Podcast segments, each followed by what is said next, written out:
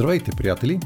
Аз съм Петър Петров, а вие сте с подкаста Знаете ли, че 20 минути за невероятни истории, любопитни факти, интересни хора и развенчани заблуди. Приятно прекарване!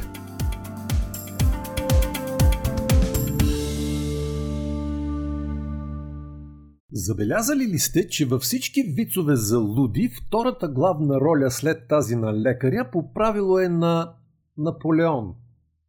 Светът познава много далеч по-велики личности от него, особено когато се мери приносът им към човечеството, но хората явно го предпочитат за ролята на психично болни с мания за величие. Този епизод няма да се върти около въпроса защо това е така. Очевидно сме свидетели на същия феномен, който направи и крали Марко най-великия юнак на юнаците. Ще си говорим за Наполеон истинския – и някои май не толкова известни факти, свързани с него.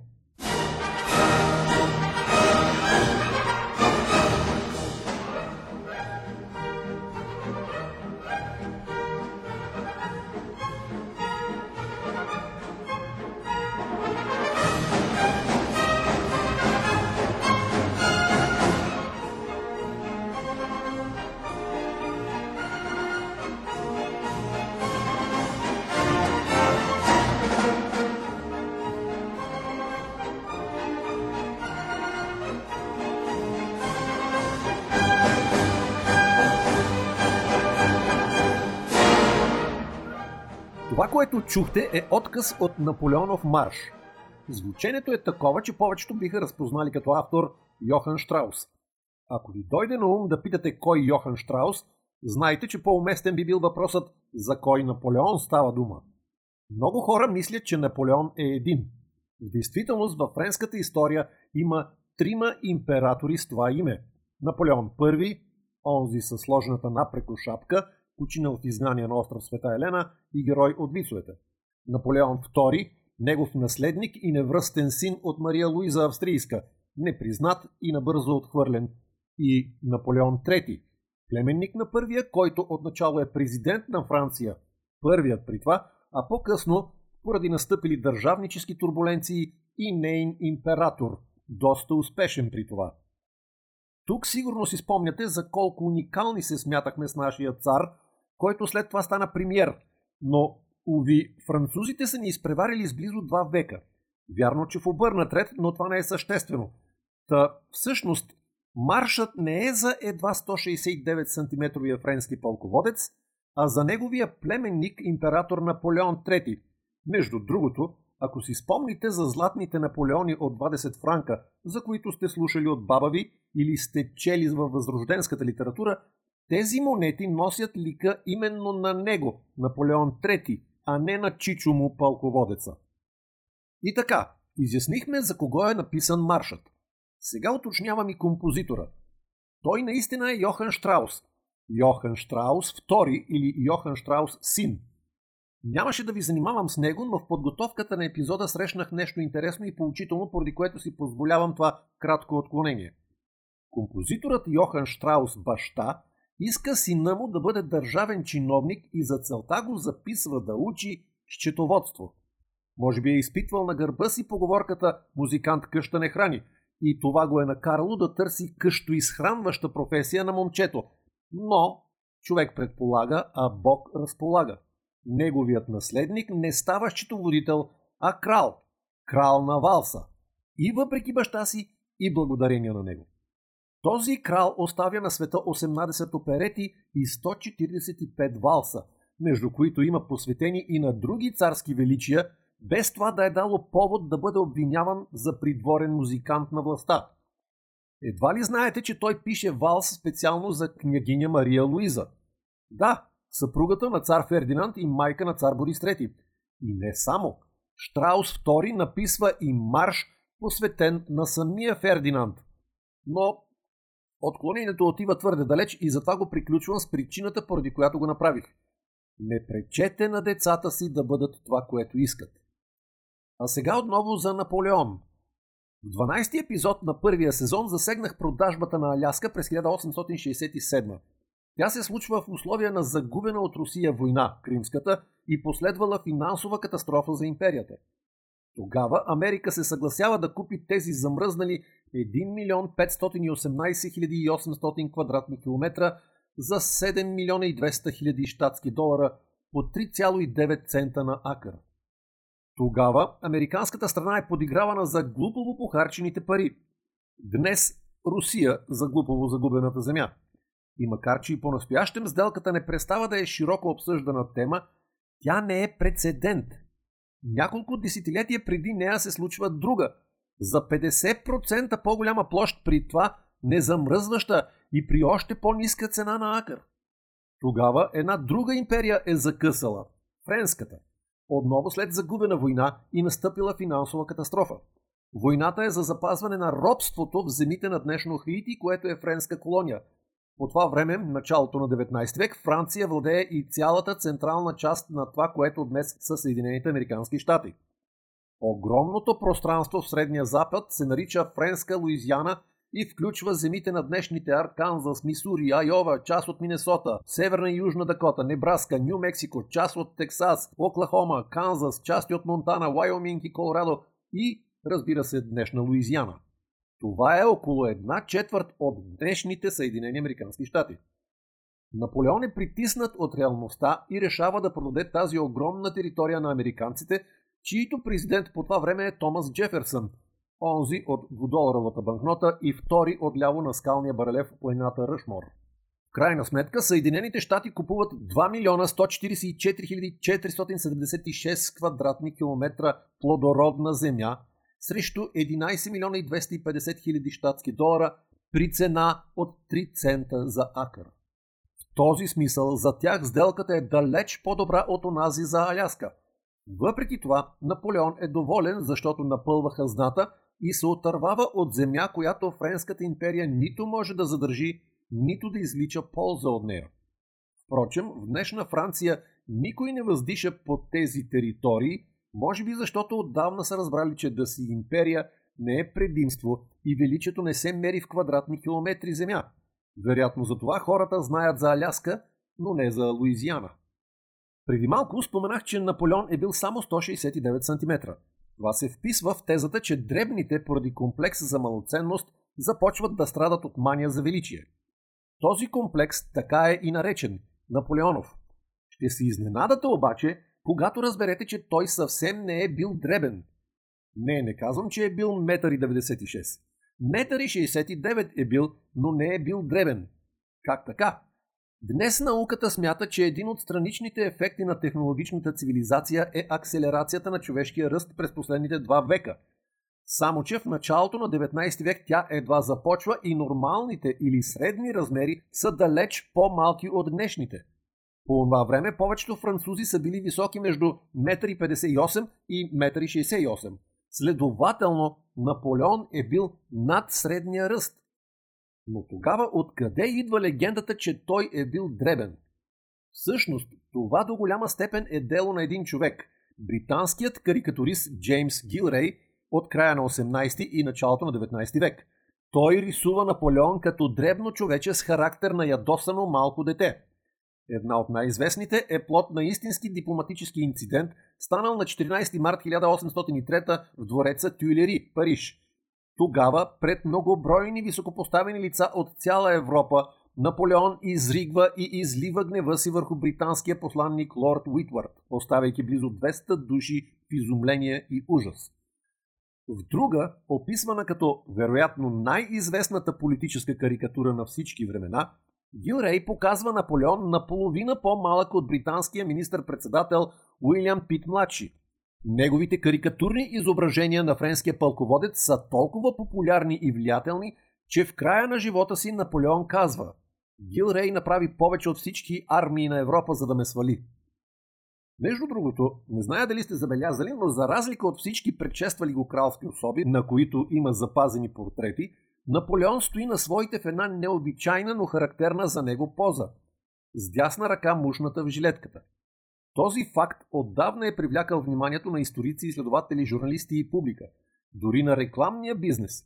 През 1933 Патерсън Evening News отпечатва реклама на почистващия разтвор Напсо, която пита защо Наполеон е избрал да скрие ръката си. Отговорът е, може би ръкавицата му е била замърсена, а Напсо още не е открит. И както винаги, когато няма бърз и ясен отговор на нещо, се пораждат догадки и предположения. Според едно от тях, Наполеон е крил ръката си, защото е била деформирана в битка. Няма доказателства обаче за подобно нещо. Пък и как си представяте пълководецът да размахва сабя като редови войн? Той командва, а не сече. Има и друга идея, че постоянно е натискал стомаха си, за да облегчи хронична болка. В това има повече смисъл, тъй като се смята, че почива през 1821 от рак на стомаха. Впрочем, края на 2006 изследователи от Университета на Южна Каролина доказаха, диагнозата рак, поставена в самото начало, е вярна и всички други версии са резултат на конспиративни теории. И все пак тази поза е характерна за Наполеон само когато е пред художник-портретист. Няма доказателства да е ходил така навсякъде. Тук се намества идеята, че такава е била модата.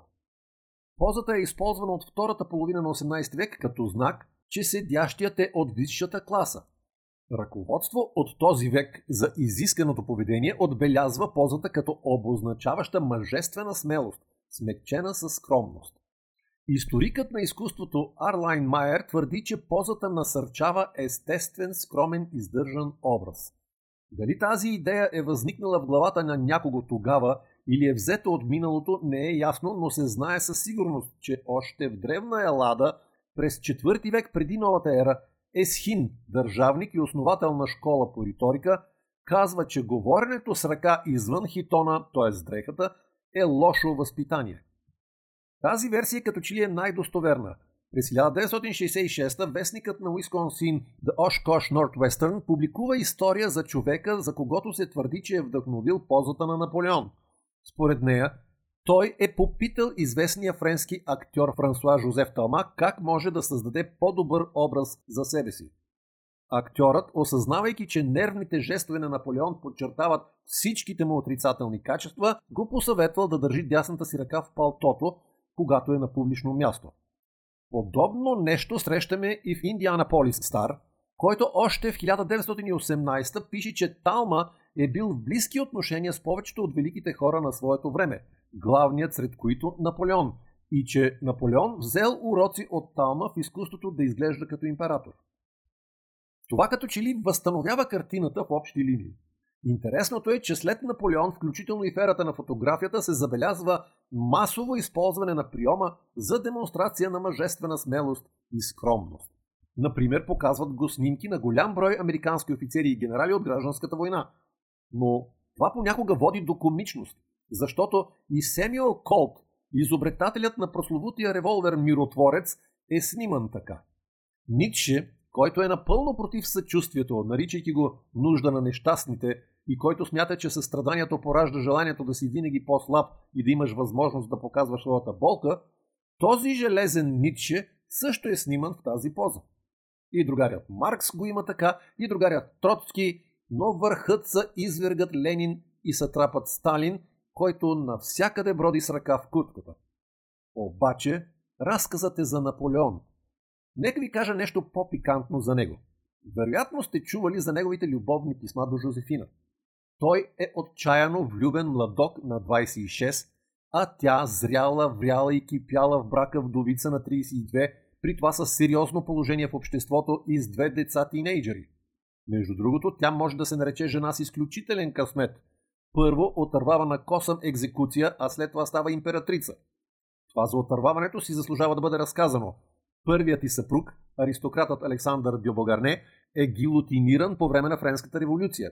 Покрай него и тя е прибрана в затвора Лекарм, но ден преди процеса срещу нея правителството е свалено от власт и екзекуциите са спрени. Та на тази жена, която и вече женени по време на безкрайните му военни походи не стои сама, Наполеон пише писма като това. Събуждам се изпълнен с теб – Твоят образ и споменът за снощните опияняващи удоволствия не оставиха покой на сетивата ми. Вие писали ли сте такива? А това кратичко, знаете ли го? След три дни се прибирам, не се капи. След три дни се прибирам, не се капи. Извратено ли ви звучи? Да. Всъщност няма нищо извратено в това, макар като правило главно жените да предпочитат първо в банята и после в леглото. Казвам, че няма нищо извратено, защото едно научно изследване от края на 2008 показва, че подта изглежда има някакво сексуално предназначение. Резултатите от изследването са публикувани в януарския брой на The Journal Neuroscience от 2009. Накарани са 20 хетеросексуални мъже доброволци да държат абсорбиращи подложки в подмишниците си, докато гледат 20 минути еротичен филм. А след това отново, докато гледат 20 минутен филм с неутрално съдържание. След това са накарани 19 хетеросексуални жени да помиришат сексуалната пот и неутралните потни възглавнички от тримата мъже, които са съобщили за най-високо ниво на сексуална възбуда. Жените също подушват две допълнителни подложки. Едната навлажнена с андростадиенон, хормон произвеждан естествено в потта, който според някой е полов феромон, а другата контролна подложка с лека неутрална миризма. Подложките са представени на случайен принцип и жените са помолени да оценяват приятността и интензивността на миризмите. Докато те душили, изследователите наблюдавали мозъчната им дейност с функционален магнитен резонанс. В устните си отговори всички субекти, с изключение на двама, отричат да усещат каквато и да е миризма на пот или нещо човешко и никой не разграничава вербално сексуалната от неутралната пот но мозъчната им дейност разказва друга история. Две области на мозъка, десният орбитофронтален кортекс и десният вретенообразен регион, реагират значително повече на сексуалната пот на мъжете, отколкото на която и да е друга миризма. Доктор Чен, асистент по психология в университета Райс, казва, че само една мозъчна област, хипоталамусът, е известна като важна за сексуалната мотивация и поведение. И тази област не реагира на миризмите – но изследователите откриват, че мозъкът по някакъв начин разпознава социална или емоционална информация, съдържаща се в сексуалната пот, като я третира по различен начин от другите миризми. Този смисъл те заключават, че хората общуват с миризми. Но никой не бива да си въобразява, че възоснова на тези заключения може да подобри сексуалния си живот, като се въздържа от къпане. Изследването не доказва, че потта е пряк афродизиак, но мозъкът разпознава възбудената, а щом го прави, значи за него тя има значение и той сигурно предприема нещо. Какво точно изследването не е търсило. Възможно е всеки човек да реагира на установеното по свой начин, но фактът е факт. Възбудената пот се регистрира от мозъка. Това не е точно което Наполеон е поискал от Джозефина, но защо да не приемем, че след като възбудата предизвиква специфична пот, то и потта може да предизвиква възбуда. Поне някои мъже твърдят това. Но къде отидохме?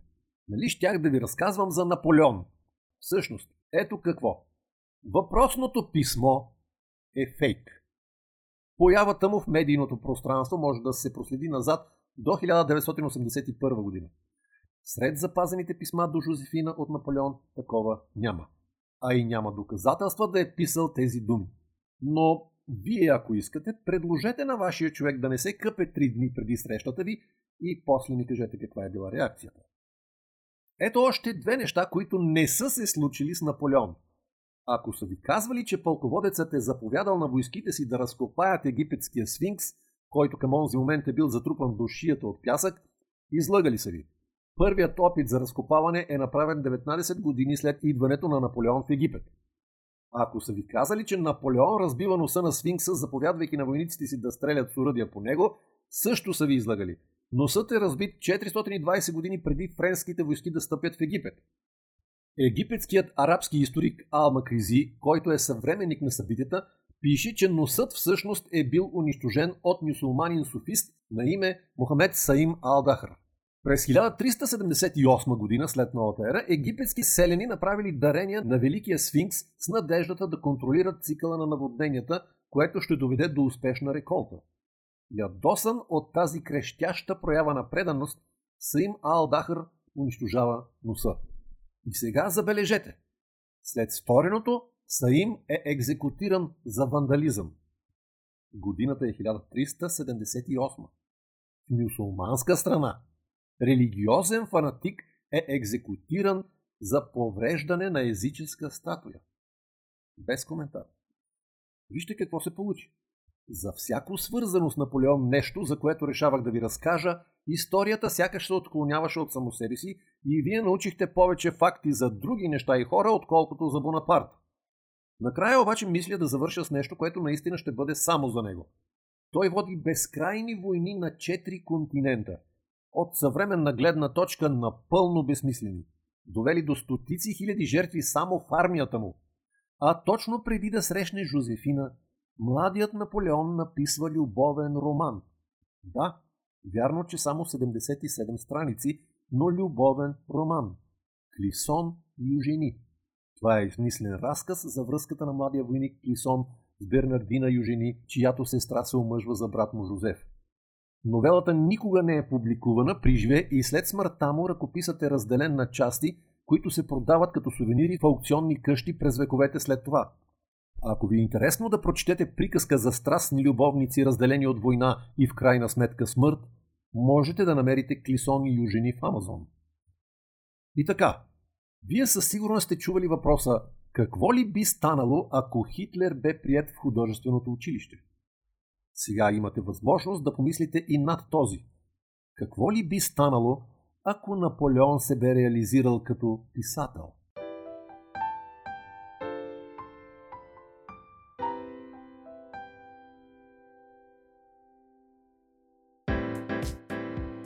За днес толкова. В блога ми знаете ли .info ще намерите допълнителни подробности по темата. Ако подкастът ви харесва, можете да се абонирате за него във всяка от трите големи платформи – Spotify, Apple Podcasts и Google Podcasts. Ще ви бъда благодарен, ако го споделяте. А сега до чуване до идната седмица, когато ще ви разкажа нещо, което ми дойде на ум междувременно. До тогава, stay hungry, stay foolish.